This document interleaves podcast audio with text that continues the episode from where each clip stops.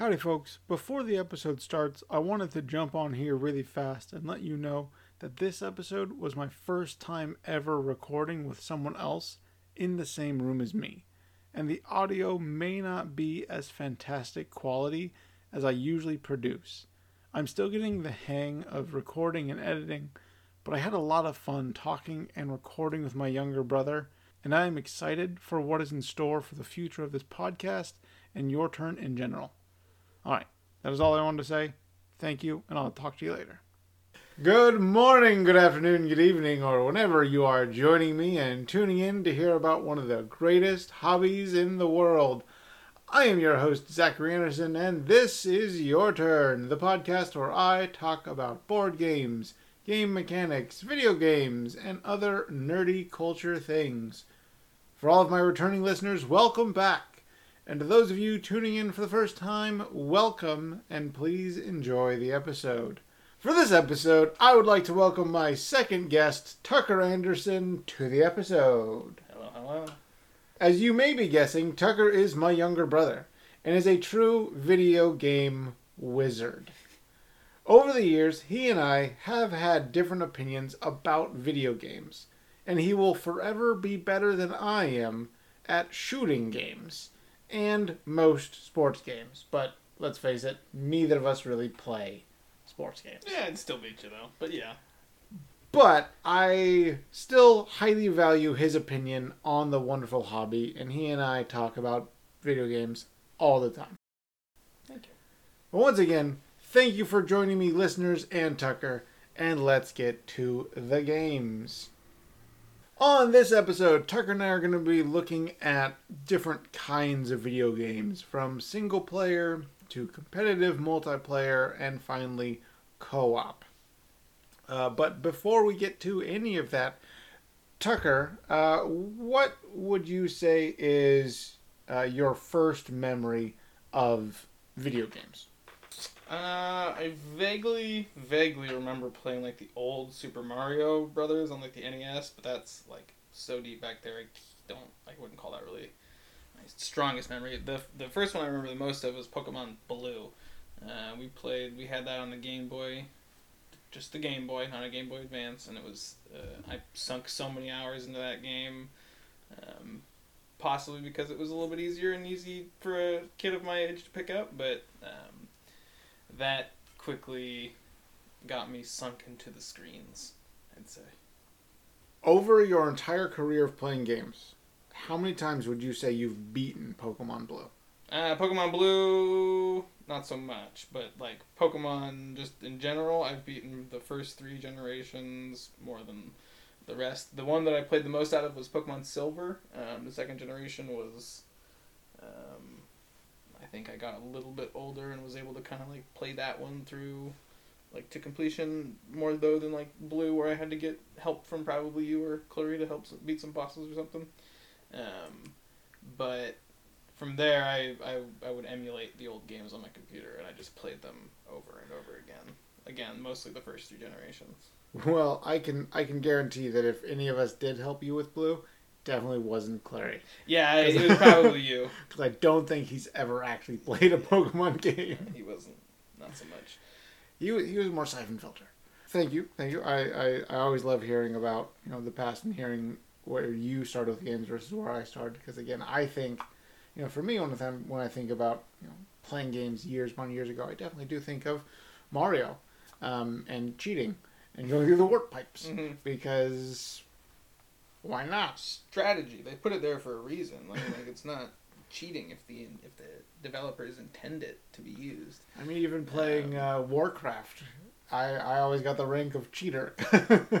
But I mean, like video games were, were very new to our our generation still, and so like to learn how to beat them sometimes took a little bit extra, either time and commitment that we didn't have, or the patience that we didn't have. So, you know, to enjoy it, if you got to put in some cheat codes, I, don't think it's that bad. Um, all right. So let's get to talking about the topic in general. And we're going to start off with single player. Uh, and to those of you that are listening that might not know what exactly we mean when we say single player games, we mean that you are playing these games by yourself. There is no option for a second player, there is no option for multi people. It is just you and the game. Um, these come in all different shapes and sizes, from games like The Witcher to Fire Emblem, which I know that you have enjoyed quite a bit, Tuck, um, to our first actual game, Pokemon, one that you have already lovingly uh, introduced for us. So I got to start off with a very important question, and you've kind of already touched on it. But what would you say is your favorite generation of Pokemon?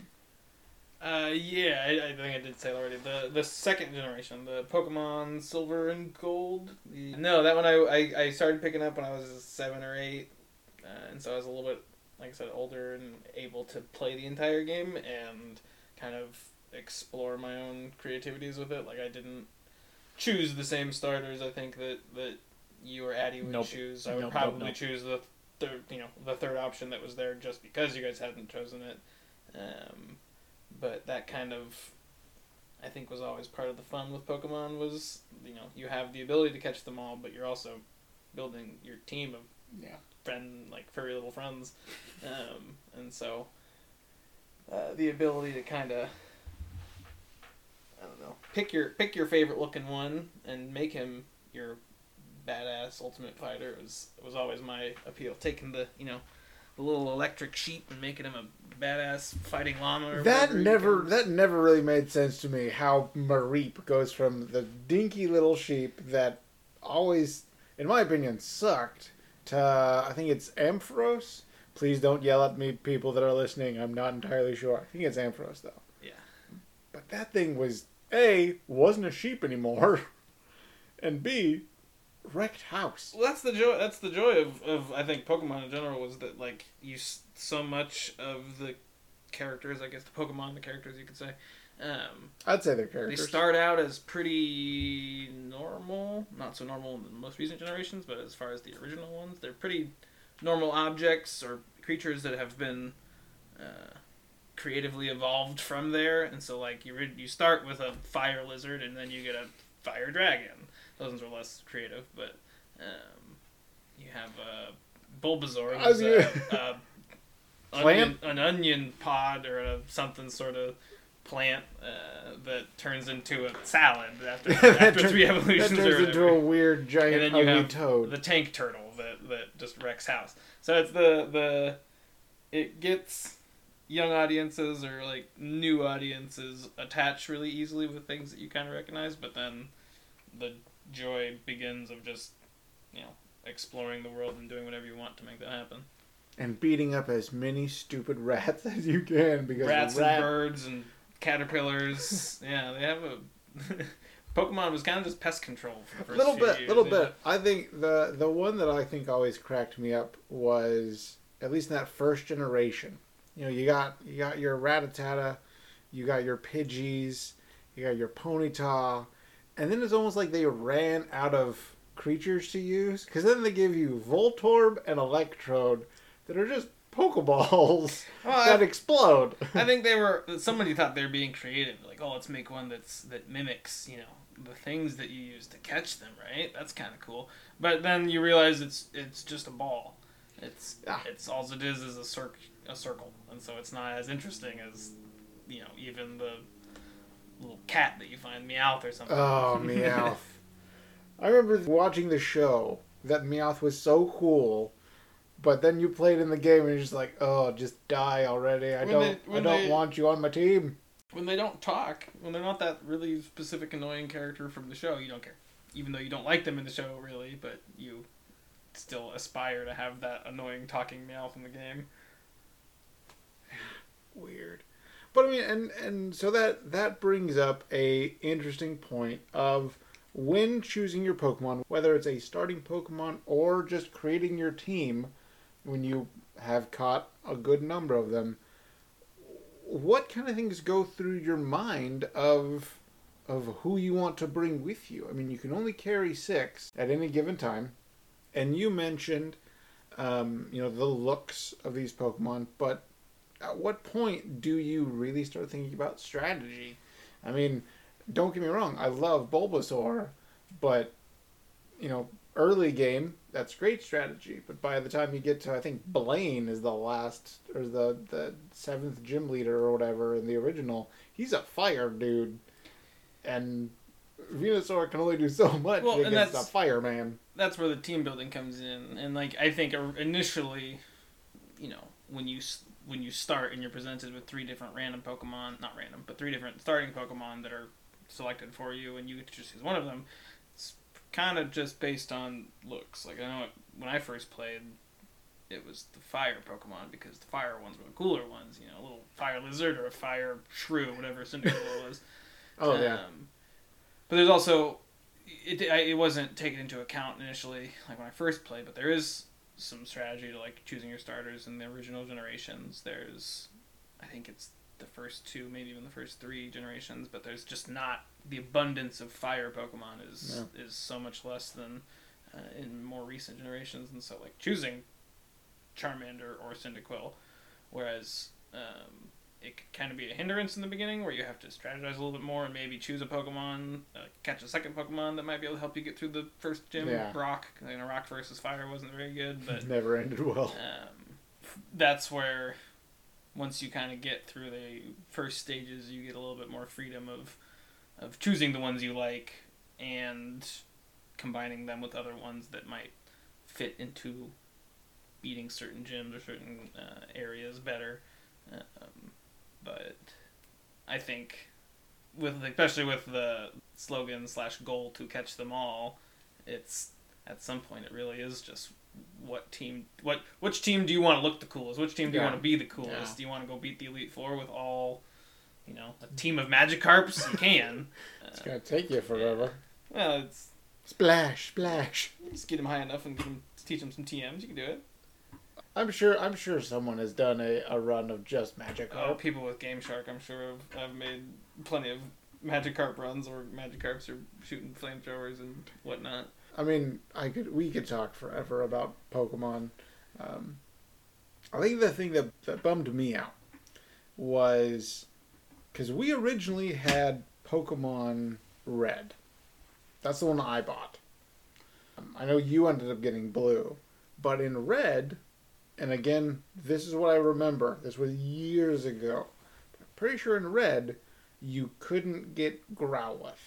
You could get Ponyta, but not Growlithe. Whereas in Blue was the opposite. And I remember at the time thinking, man, why would I want this stupid fire horse when I can have a cool fire dog? As I've gotten older and I've watched playthroughs of the game, finding out that Rapidash is one of the best Pokemon because it is one of the fastest. Like, oh, Mm-hmm. strategy. Well, and both, and to that point of earlier, of there's, you know, there's not a lot of certain types of Pokemon, like fire Pokemon, and then they even make it harder, making it so you have to Pick. You have to pick. Uh, you get one per. You know, only one occurs in which type of game, and so you either have to have a friend and the cable to be able to trade cross game, which was no one ever very had. difficult in the late '90s, early 2000s, but was doable. Um, or like I said, strategize earlier and pick Charmander. Charmander. Fun games, fun games.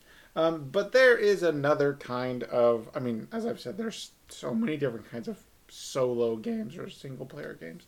Um, but there's another one that, I mean, you and I have Pokemon in common. We both play it. You definitely play it more than I do. Um, though I am doing an Emerald run still.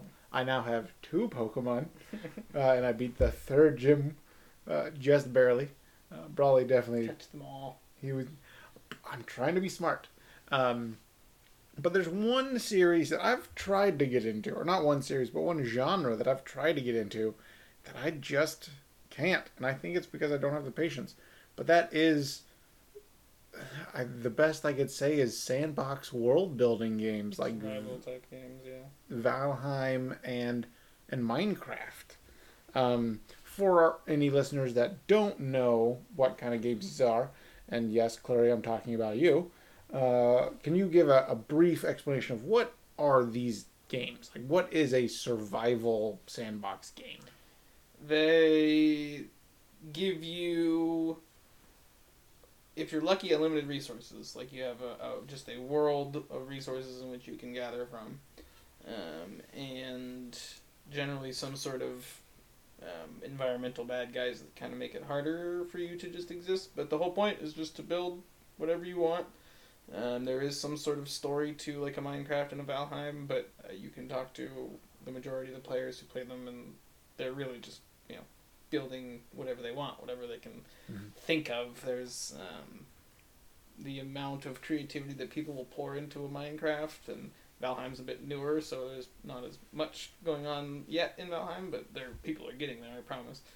Um, but like people will spend days building live um, two scale models of like New York City in Minecraft, or like what's it called, Minas Tirith from Lord of the Rings. Like people with blocks because everything squares, in yeah, well- everything in the game is squares. Yeah, I mean, it, it gets it's all at that point. It's you're all you're, you're you're building it pixel by pixel, and if you're thinking about it that way, and there's you can get even further into like a game like Minecraft where you can build essentially an emulator of Minecraft inside Minecraft and play Minecraft in Minecraft, uh, because you are playing in a world in which you can build really anything, and Minecraft has become so vast with the oh I don't forget what it's called the the red dust stuff. It's what energizes all of the stuff in Minecraft. But that's you know I've seen people make almost Inception level layers of Minecraft within Minecraft within Minecraft, and it's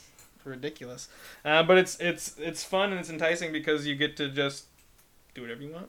You can you know I I'm playing I'm playing a, I have a server with my buddy Gabe uh, in Valheim and and we just build a boat, sail to a new island, and build a mansion, and then do it at the next place and the next place. There's again, like I said, there's some story to it, and you can you know strategize, I suppose, but it's really just resource gathering and getting your skills better and building as much as you can, and you know learning all the different things you can build.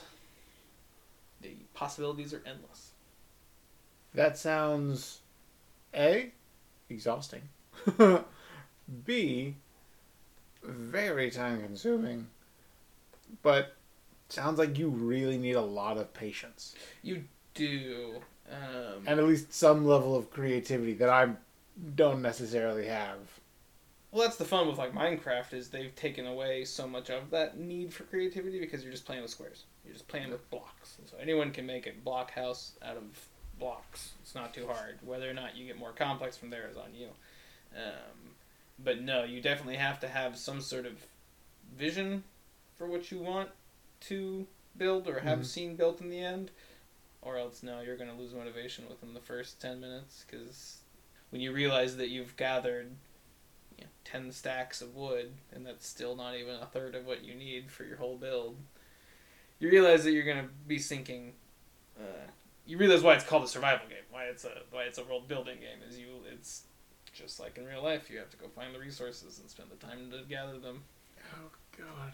but it's fun like i said the the, the possibilities being endless is what drives people to kind of keep going back and um, when you play with other people because it's not it's it's a solo game but it is also like i said I, I play with my buddy gabe. You can play by yourself build things by yourself or you can have somebody else to help you gather resources and help you add another brain to building you know the roof or the bridge or whatever you're building because i know i'm not an architect but other people are.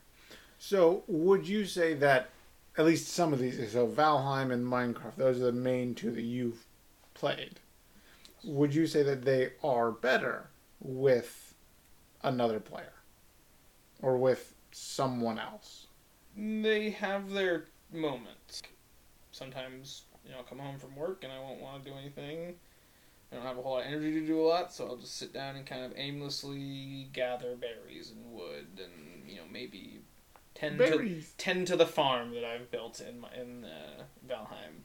Um, but then there's other days where it's like I want to I want to get more done or I want to kind of uh, make it the exploration side of it easier on myself and I will want to play with somebody else because then it just you know someone's got your six they can Mhm. watch that you're back for enemies but also you know, gather twice as much resources um, so for a game like that it depends on what your goal is if Mhm. you're trying to build a bunch and yeah you want friends but if you just want to live in the peaceful pseudo world that you've built, that's you know, so many people play that game by themselves, and their music has been tuned almost for that reason to just keep people in a serene little, like I said, pseudo world.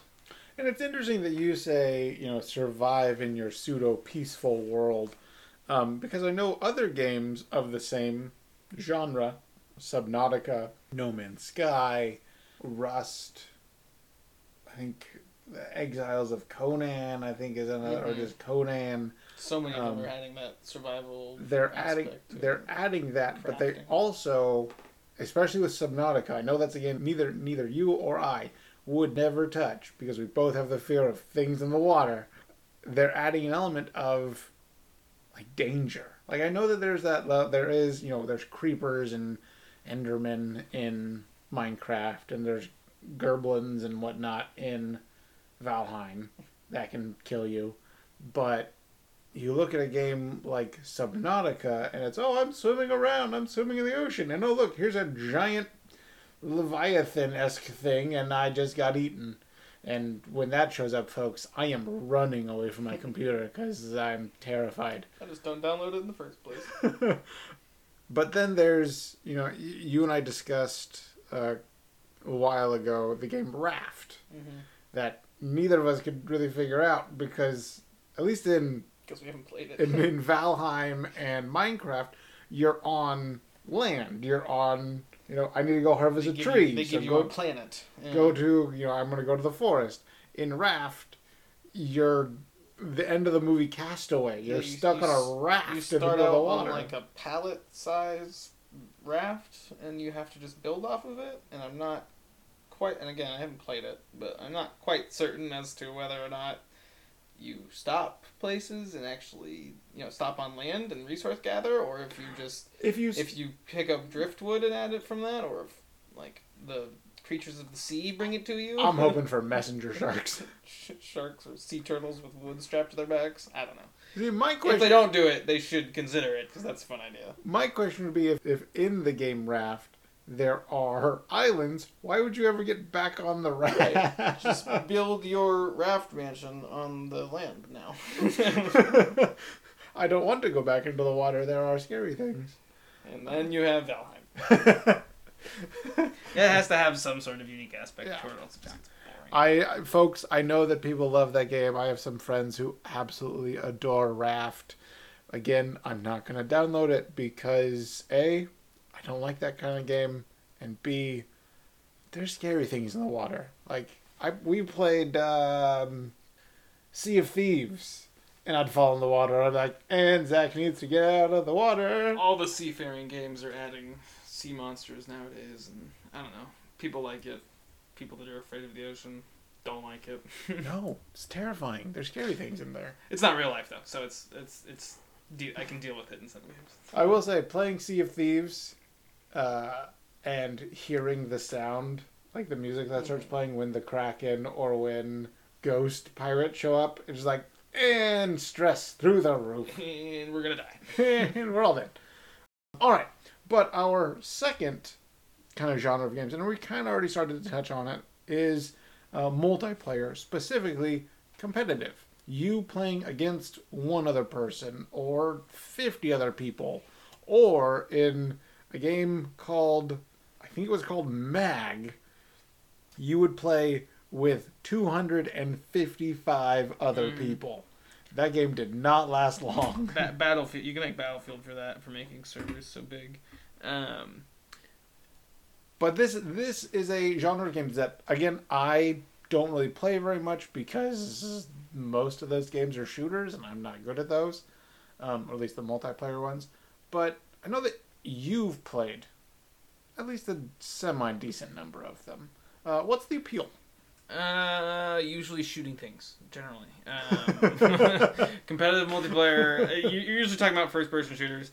Uh, there are other competitive multiplayer games, but usually it's people running around with a gun in their hands, shooting the bad guy to some capacity. Pew pew. Um, I've played Halo, Call of Duty, Battlefield, just like the rest of us. Um, I think those are the bigger I'd say those are the big shooters. three. Yeah, shooter ones. Um, but no, the, I mean, I played more of it when I was a teenager, but but the appeal is that you and you your friends get to go. Generally, you're playing with a squad of friends if you're lucky, and you're just running rampant, taking out the bad guys in whatever way you can. Halo definitely had more of a story that encapsulated people in the world of Halo. Uh, I know my best friend Gabe is. Uh, the Master he's Chief. yes, he's infatuated with not only the, the, the lore and the gameplay, but also the you know running around and beating up people in the Spartan armor. Uh, But hey, apparently in the new one, I saw a video about it. You have a grappling hook there's now, yeah, there's, which just feels weird for a It's cool. superhero. there's it's it's a common um, It's it's, it's common theme in uh, games nowadays. terrain traversal. Right, right. They had a jetpack. Now they have grappling hooks. I either one I think are, are fun, but Call of Duty and I, Battlefield was my, my preferred one over Call of Duty. Yeah. Call of Duty was you could play with friends, but I feel like most people was a solo. People would pick it up just to play a death match real fast and shoot a bunch of guys and you know make their gun a little shinier. Or in my case, get shot a whole bunch. of Or yeah, unless if you're yeah, if you're not a good player, you either just get abused the entire time verbally and physically, uh, or you, you you know use that to fuel yourself to get better and uh, You find a little hole and shoot, hide there. Shoot back, yeah. no, but I I played a lot of Battlefield. I was more of the medic character, so my Support. my my score was more in the reviving people rather than killing people, which added a very fun aspect to the game. You, people would a sniper would snipe my teammate, and half a second after he hit the ground, he'd be right back up shooting back because I'm sitting there with just I never have my gun out. All I'm holding is my defibrillators, just running around reviving people. I remember watching you, and I think it was Gabe and Tyler playing, but it was quite a while after you guys had gotten into Battlefield. Yeah, Battlefield. And I think Gabe was driving a Jeep, and you were just running around putting C4 on the Jeep. so that was the fun thing and like in games like that was when the game designers would actually think about the physics a little bit more of the world you're playing in and either make it more realistic or less realistic to, uh, for whatever kind of aspect they were aiming for but no we would we would take advantage of the fact that if you were if someone was still in the vehicle when you exploded a vehicle C4 it wouldn't actually destroy the vehicle it would the pe- person would keep it from from blowing up what? uh huh. And so we would, uh, the driver who would have the C4 detonator would drive as fast as they could, ram into a tank, jump out at the last second, blow up the C4, which would blow up the tank, and then jump back in the car and drive away with your buddy. Usually the buddy would jump back out and throw more C4 on and go troll another tank. It was so much fun. Uh, but I'm sure we made so many enemies. Well, you made them, and then you spread their pieces all over the place. But one thing I've noticed over the last few years with these multiplayer games is we see these companies making games with the sole purpose of multiplayer. Like Halo, yes, there's been multiplayer for Halo since its origins. Halo parties all the time. I didn't start playing party. LAN parties. Um, I didn't start playing those until senior, you know, high school age. But there was still a story, and I remember playing through those stories with you know John. But now, you, we have these games coming out, whether it's Call of Duty or Battlefield or Halo, and it seems like companies are putting all of their time, all of their effort into the multiplayer. Basically saying, you know, screw you to a good story. We just we know that people want to play multiplayer. Yeah, it does almost seem like they're doing it intentionally nowadays. Um, like I know Halo Infinite, the newest Halo game that just came out, they released the multiplayer first for free um, because that was what was done first. I mean, that you, you'd hope that it's because they're spending more time to make the story decent and, and the way they want it. Um, but they know that their main audience is people playing the multiplayer, and so that's what they're going to release first. And games like Call of Duty, even more so, will design a story that's maybe two and a half hours, three hours of gameplay, um, and then right to the multiplayer. They'll sometimes even tie in like multiplayer mission kind of things to the story, so that they're almost directing you right to the multiplayer Yeah. once you're done with the story. Um, but I know, like I said with Halo, that that's it's the story that drew people in at first, and like for the old Call of Duties, for those of you that love Modern Warfare and Modern Warfare Two, that's you know I've seen grown men cry over the story of Modern Warfare Two, um, and nowadays it's really just you're lucky if you get a story, and if you do get one, it's probably just a a retelling of an older story, or uh they're changing very minute details of an old story. doesn't feel very different than the old games. I think it was Modern Warfare 1 that the start of the game, you know, the first level was in like an airport or something like that, where you shot up an airport pretending to be a terrorist. And I mean, to this day, you go look at lists on YouTube of controversial levels in video games, and that one's still right up at the top. And you don't ever hear that about you know the the more recent Call of Duty games. No one you know talks about Call of Duty Infinite Warfare or whatever it's called, Mhm. where you know Jon Snow shows up.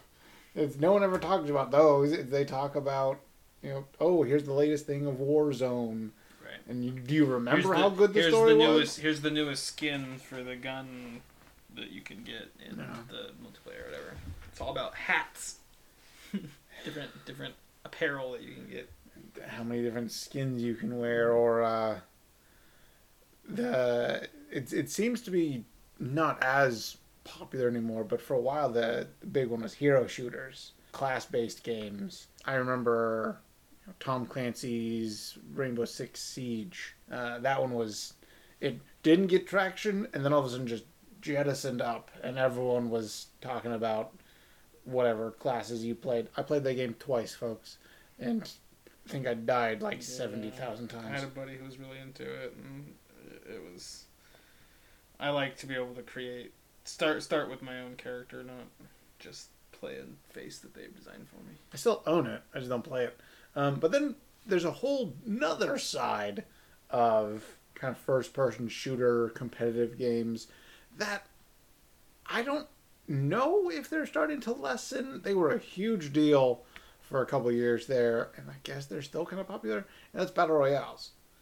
You know, Fortnite, Apex Legends, which I guess is still a thing. They're all they all exist to some extent still. uh, Warzone. I just recently saw something on Steam talking about PUBG is now going free to play or whatever, and I was like, oh, cool, that's still around. Battle royale games are fun. I definitely it's the I feel like it was the natural progression from like a deathmatch, team deathmatch style game to Everybody deathmatch. rather yeah, rather than two teams or three teams, you have 25 teams of 4 or 50 teams of 2. Or hundred teams of one. And then obviously if you're playing online with with multiple people, you have to reel them in somehow. You can't just let them all run rampant or else the game will never end. So you have to the whole idea of adding the, the safe zone that shrinks um, I thought was a very it was a very cool idea at first, but um, they got un, they got done in too much too fast. Apex and Fortnite and Warzone, it's all they're all kind of doing the same gimmicks now. They all have a, a shrinking circle, but then they also have like random other little circles that are nuke zones or, or gas zones or something. And Fortnite started with Marvel for a while doing like, you know, Thanos' ship had crashed down and you it was all kinds of weird stuff, but they're fun games. They just it takes out a little bit of the I, I don't know if I'd say skill, but like I know I have beaten battle royale games and done nothing. Just kind of run around and played the circle well enough to where I'm hiding in the right spots and end up being the last of five guys and then just shoot the guy who's shooting the other guy and then I win. I mean, I I played a little bit of Warzone. I played Apex for a very very short time. uh, you know, my students are always trying to get me to play one of them. I mean, so so I can't really give too much of a a review for them because they just weren't my cup of tea, or I didn't give them too much of my time. But it just felt, as you said, the natural progression, but also the natural progression of toxic communities. I mean, I know that you played one of them with Gabe, right, or one of your other buddies. Uh, I've yes, I've played I've played multiple. But so with me, you know, I played Warzone with my buddy David, but I played Apex by myself. And playing by yourself, you're still going to be put on a squad. And I got called every inappropriate name in the book at least twice, mostly by like eight year olds. Yeah. And after being called words that I refuse to say on this podcast seven times in three minutes, I kind of just, you know, and done, and uninstall, and go to my happy place. Yeah, with with the battle royale games, especially when you're put into a trio, regardless, or a duo, regardless, like you're forced to either make friends or deal with the consequences Yeah. of being bad. But also, it's just become the culture in multiplayer games that you're hiding behind a screen, and if you see somebody who's not doing as well as you, most people lose their humanity a little bit and just you know ream somebody rather than Here's all the Offer- offer inappropriate some words I know. Yep. Let's just say them all at the same time. younger children learn them earlier, and they don't know any anything else as far as arguing, so they just yell the c word at you. As much as I hate hearing those words, hearing a you know prepubescent kid voice crack screaming these obscenities at you, it is a little funny. As you just and I'm done. And you're gone. Go have dinner with your mom. Go do your math homework. I get that people like these games, and to them I say, fantastic. Like them. Enjoy them. They're not my cup of tea. But that m- moves us now to my cup of tea and the games that I actually like the most. And I would argue they might be your favorite kind of games. That's cooperative games. Games that you are working with one other person, two other people, towards some common goal.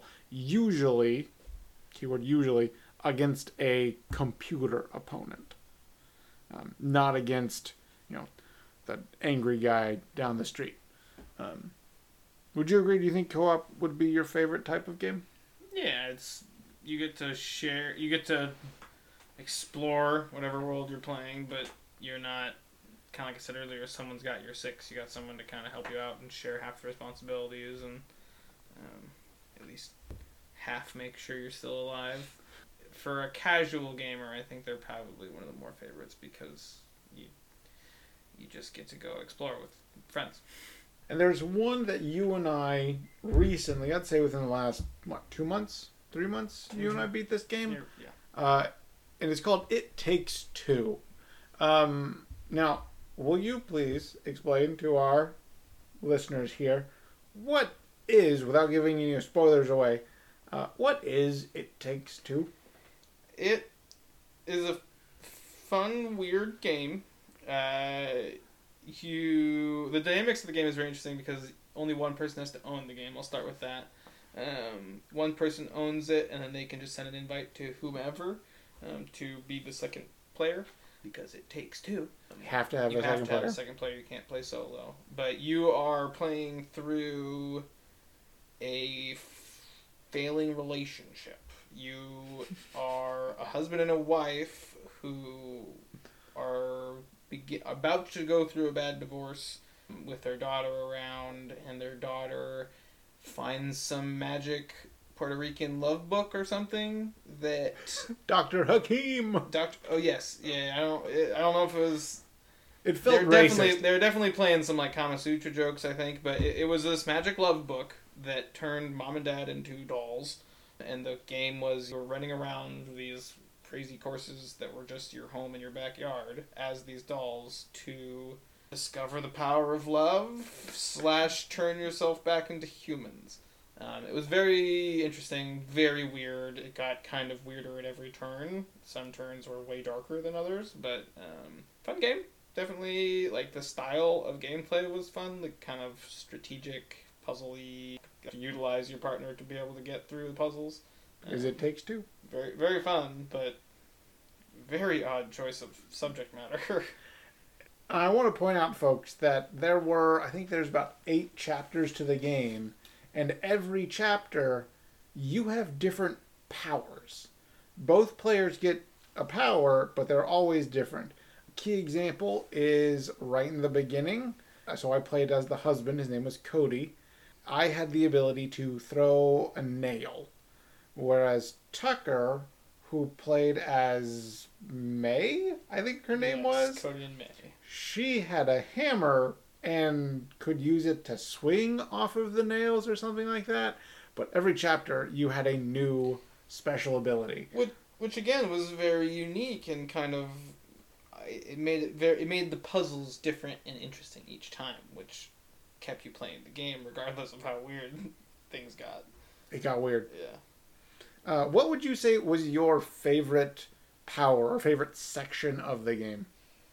One of the later chapters, you discover that like Cody, the husband, tried to start a garden and failed miserably or something, and so now you have to go break into the greenhouse and destroy this plant that has gone bad, like like anthropomorphized, and now is fighting you in the garden. Um, It was creepy. Yeah, it was very fun because you, I was in control You had like a spray bottle, I had a, didn't you? yeah, I had like a water bottle, and and Zach, you could turn into a you you would go up to random plants and turn into that plant, and I would kind of use the water to do various things with your Yeah. plant. Like there was one where you turned into grass, and we had to sneak, yeah. sneak past sleeping moles, and the grass softened your footprints or whatever. So you That was wake up the mole weird. very fun. It was Very like, it, it was inventive. a yeah something like I've never seen in the game before. Like it was fun, silly, scary all at the same time because Yeah. you're walking around moles that don't actually fight you ever. So it's not. But there, there was before we had to sneak past the moles. We did have to run away from them, and that was terrifying. Yeah, very Indiana Jones esque, running away from the boulder. Very Michael Bay slow motion at Yeah. random explosions. I like that. That level was very, very enjoyable. Again, very weird. Um, but there's one, and again, I don't mean to be giving any spoilers, but you're in a snow globe and you have the power of magnetism. Each person has a different side of a magnet. So it's all about attraction and repelling, and it was absolutely beautiful. The sound design was amazing. Luckily, that was one of the less dark parts of the game, and you got to do some fun like skiing stuff. But then there were other parts where you had to try and make your daughter cry with one of their stuffed animals. Murdering And, stuffed animals, yeah. With so many video games nowadays, like you're either gonna overlap in content or you have to come up with your own content. So I'll give them props for being unique, but who wants to play through a crippling divorce? Like, Yeah. that's kind of odd. yeah, I I would definitely. I enjoyed playing it with you. It was very very fun, uh, and I loved having that experience of of you and I going through it together. Even though it was weird that we were playing as a husband and wife going through a divorce, but at least for me, I don't think I could honestly recommend that game to someone because it, it Unless you're going through a divorce, then it might help. maybe maybe maybe or I would speed it up. I would I would I would probably recommend to go t- through actual therapy first. Don't take Um, advice from a magic love book. Yes. Um, that you really can't tell if he's supposed to be Spanish or from the Middle Yeah, East know where he's or Portugal or somewhere. It was weird. Okay, there was one more co op game that I wanted to talk about really quick, and it's not uh, Tales of Symphonia, because that's one that you, Clary, and I are going to talk about together. But it's another game that you and Clary played. I'm going to argue or guess three to seven times because you guys played it a bunch, and that's Champions of Norrath: Return to Arms. Can you tell us a little bit about that game? Yeah, it was a early 2000, mid 2000, something like that. It was a dungeon crawler similar to like Diablo or um, what do you have nowadays? Like I guess Divinity: Original Sin, if you're Yeah. familiar. Yeah. Um, where you just, you're, it's an RPG role playing game where you choose a race and a class of character, and then you take that character and then move it through whatever world it is, performing whatever you have to. In this game, there's some sort of dark evil, um, you know, that is taking over the land of Norrath. I do believe is the continent, um, and or the world or whatever, and you have to go from like realm to realm, ridding it of the evil that's there, and like collecting something and then taking it back to um, some good guy. But the fun thing about that game, and a lot of games have done it since, um, is the idea that like different actions have different consequences, and then those will kind of shape the way the game ends. So the reason why I played it at least three times was because there was at least three different endings where you can either side good, side bad, or I think some combination of both of them. Side neither. Yeah. Everybody uh, dies. But I remember the first time we beat it, just beat it normally, went through the, you know, saved the world, and fought the big bad guy at the end. Uh, but then the second playthrough, like, we noticed there was this character at the end of each level or something that was like extra creepy and dark or something that you could talk to him and you could give him the item instead of the main guy. Yeah. And then eventually he was like, "Hey, you know, we have enough. Now we can summon something, and or we need you to go kill the other guy that was giving you missions. We need you to kill the good guy. Which, uh, of course, because we had already beaten the, the good playthrough, we were like, why not? Let's go do that one. Um, but they, you know, the designers, they don't just make it an alternative ending. They make it like it's it's a different ending. Like if, if you're gonna go evil, you have to fight the good guy who's was originally supposed to triumph over that evil, so he's harder to beat than the other guy. So we had a difficult time fighting him. I can't remember what his name was, Mithras or something like that. Um, not Mithrix. That's from Risk of Rain. But uh, sim something similar to that. But he, we didn't even beat him. We we had like these summon things. I the would, badger. yeah, I would summon a floating ghost hammer, and Clary would summon a badger, and the the mechanics of the game was such that you know if we were still on the play the field of play, the bad guy would attack us rather than our minions, and so we would just run away as fast as we could from the from the bad guy, and let the badger bite at his heels and the hammer smack him in the head very very very slowly until we eventually we killed him. Um, proud, not necessarily of how we did it, but that we did it. Not the most honorable Yeah. victory, but it's a victory. It counts. And I think this is one of the things that makes, you know, gaming so enjoyable is having games that you can replay and there be some sort of difference. You know, whether it's a different ending or different choices you make. I mean, you said that you could choose from races and classes. So being able to I don't quite remember if you could do this in that one, but mix and match you could. being you know a, a reptilian wizard versus a human ranger or whatever um, so having these abilities to you know hey i finished this you know 20 30 hour game and now i want to replay it as someone else or something else uh, and see is it easier? Is it more difficult? Um, i know there's been a few games that i've played that you know my brain was immediately i'm going to be you know the the melee guy only to find out on my second playthrough man using a bow is a lot easier because i could stand over here and just pelt you. Yeah, and I think that's partially like very clever by in the game designers um, corner because you know they don't have to replay the, remake the game, but they changed you know, small things, and they're going to get another 20, 30 hours out of you just because you're a you know a female elf from the forest this time rather than a city elf or whatever. Games like you know uh, Dragon Age Origins is kind of designed for that specific thing of you know you can choose whatever character you choose has a specific origin, and then that will affect the gameplay um, to some extent.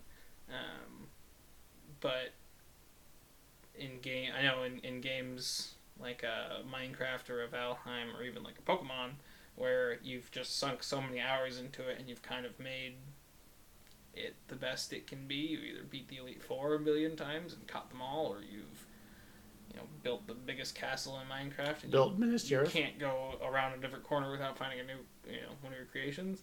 Uh, you know sometimes you just want to try something different. maybe you didn't beat it all the way through. Like I know I've played uh, Pokemon playthroughs where I've I've gotten so far and then decided no, I didn't. I, I didn't want to do it this way. So it's more refreshing for me to just restart and kind of begin anew rather than you know, find a different corner of my world and start something different there.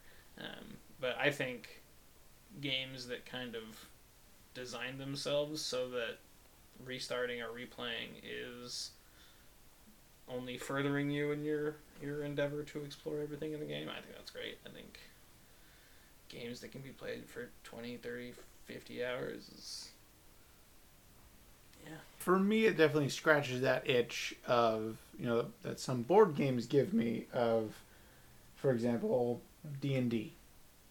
I played X amount of hours as this one specific kind of character. I really want to know how this guy, what you know, someone else would do in the same scenarios. Now I realize with D and D that's very different because someone else is having to play the story, and you're probably not going to play the same story twice. Right, right. But you know, I have games on my shelf like Gloomhaven or Massive Darkness where you do have these access to new characters, and you're gonna go through the same scenarios, seeing how it works out. So that's always really, really enjoyable. Okay, I have two more questions for you. First is having played. I mean, you've played video games. I would argue since probably six or seven, at a very young age. Um, Almost forever. almost forever almost forever um, you took a nice little break there for about a week what impact or influence has video games had on your life overall It for me, it is where I get most of my creative juices out. I am not a art like a painter or a sketch artist. nope that's a- addy or a writer or something. Um, getting to take a pre, either a preset character or building your own character and taking, you know, just running with it, doing whatever you want, whatever um, the world the creator has kind of built for you, and just you know, doing whatever you want with no consequence. That was, um, for me, uh, the escape of the world, you know, to, to, to get away and go run after dragons for a bit rather than get back here dealing, dragons dealing with the everyday, you know, mole of life. Um, but no, if I didn't have video games growing up, I maybe would have spent more time outside. But I think I, I wouldn't I wouldn't have had the imagination I have today without the ability to kind of like like, like I said, play through someone else's artwork and their world and their story and stuff. Thank you. Thank you. All right. And last question. Are there any games, because the year just started, 2022, are there any games coming out this year or maybe the next few years that you are looking forward to? Mm, No, I'm swearing off video games.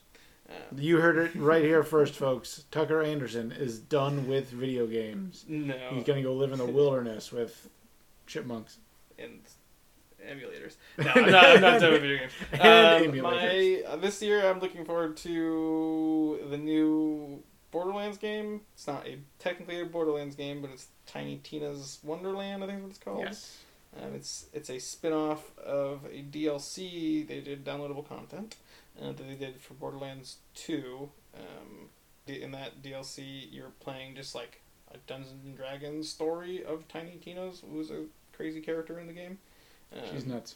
and it was a huge hit. It was, you know, Borderlands as we know it, but also so much different and more creative than we'd ever seen. And now they're doing a whole game of just that kind of weird, fantastical shoot 'em up world. It'll be very interesting. Um, that It's be fun. It's it'll be fun just because Borderlands are fun co-op games, but also it'll be a fun world to explore. Um, and then other than that, there's another game that I haven't looked much into, but looks really interesting, uh, called Metal Dogs. I think, yeah, Metal Dogs. Um, You got me just with the name. it's all one of the game genres that we didn't talk about is called roguelikes. They're um, essentially it's a game that doesn't really have an end. You just kind of play until your character Dies. dies, and then you restart and you play it, and you gather different things to build that character up again.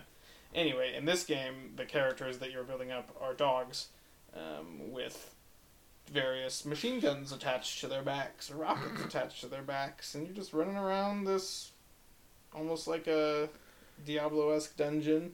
Shooting big old bugs, I think, And tanks and and stuff. I have no idea, things. but you're a corgi with a friggin' rocket launcher on their back, so it's it should be fun. What's not to love? You're a cute little Yeah. dog. It would sound great.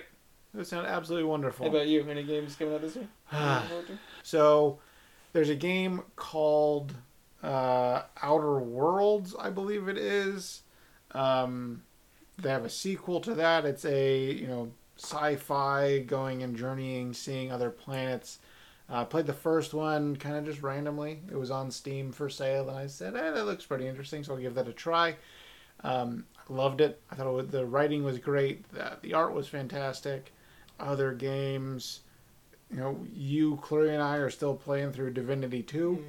Mhm. Um, so hoping to finish Look that. forward to beating that. Looking forward to beating it. Um, but one that you know, Divinity Two, we could play over and over again. I feel like because it's there's so many different things to try, different classes, different combinations. But there's Baldur's Gate 3 which is made by the same group with even more different opportunities, more different combinations, um, set in the world of D&D, so I'm excited to try that. But there is also a new pseudo Pokemon game coming out called Coromon. um, it looks silly, it looks weird, it definitely looks like they're going back to the old school art. Um, but that caught my attention just because it's you know there's there's something to enjoy about playing games where you are you know a 13 year old walking around f- having animals fight each other Catching, yeah, catching creatures and making them fight to death. it's sick and twisted but it's fun um, but yeah i mean there's there i mean you you've said it before there are just so many games always coming out that beautiful thing about the hobby is there's never a shortage of things to play or go back and play Someone's always translating their creative idea, their story to a virtual graphic world. So you know, video games are not gonna end anytime soon. and us having access to more and more every single day. I mean, you said emulators, uh, being able to play these old school games on newer hardware, but then also, I mean, things like randomizers, being able to play Pokemon Blue, and all of a sudden, With this new gimmick, yeah, these just a little bit crazy things. Always exciting, always enjoyable, but always slightly stressful. Always That's slightly stressful. part of it though. You you because it's not real life. You want it to stress you out a little bit. You want it to give you some sort of problem to solve. That's what you're there for. Yeah. Good point. Good point. Well, here we are, folks. Another end to another episode. I would like to start by saying thank you once again, Tucker. Uh, it has been a pleasure talking to you and hearing your thoughts and feelings. You're welcome. It's been great. Uh, I hope you had fun recording this with me, and perhaps you will come back and joining me again. Oh yeah, yeah. Well, uh, we have, like I said, we we're gonna talk about Tales with Clary. And Yep. There's uh, no shortage of video games that we can talk for a while about. Oh, and I'm sure we'll we'll be on here talking movies and comic books and things like that. I mean, we got we got to talk about the new uh, Moon Knight show. Mm-hmm. It's coming out here in March, actually, right around your birthday. But the video game hobby is vast and varied. There are games coming out for just about everyone. There's games already out for everybody. It is so widespread. There are pockets of the community that can be rude and toxic, but in my experiences, the connections built can become some of the greatest friendships and just all around wonderful time. If you like what you heard, please feel free to like this episode and listen to others that I've posted. Share the joy of your turn with friends and family. You can also check out pictures and updates I post over on my Instagram at z.a.underscore your turn. Feel free to drop me a line or a comment and let me know what games you have been playing or are interested in hearing about. It has been a pleasure talking to you about our experiences and these wonderful topics. And I'll be back in a few weeks with another episode. As always, I've been your host, Zachary Anderson, and this has been your turn. And now it is your turn to play some games and have some fun. Hmm. Be safe. Have a good one, y'all.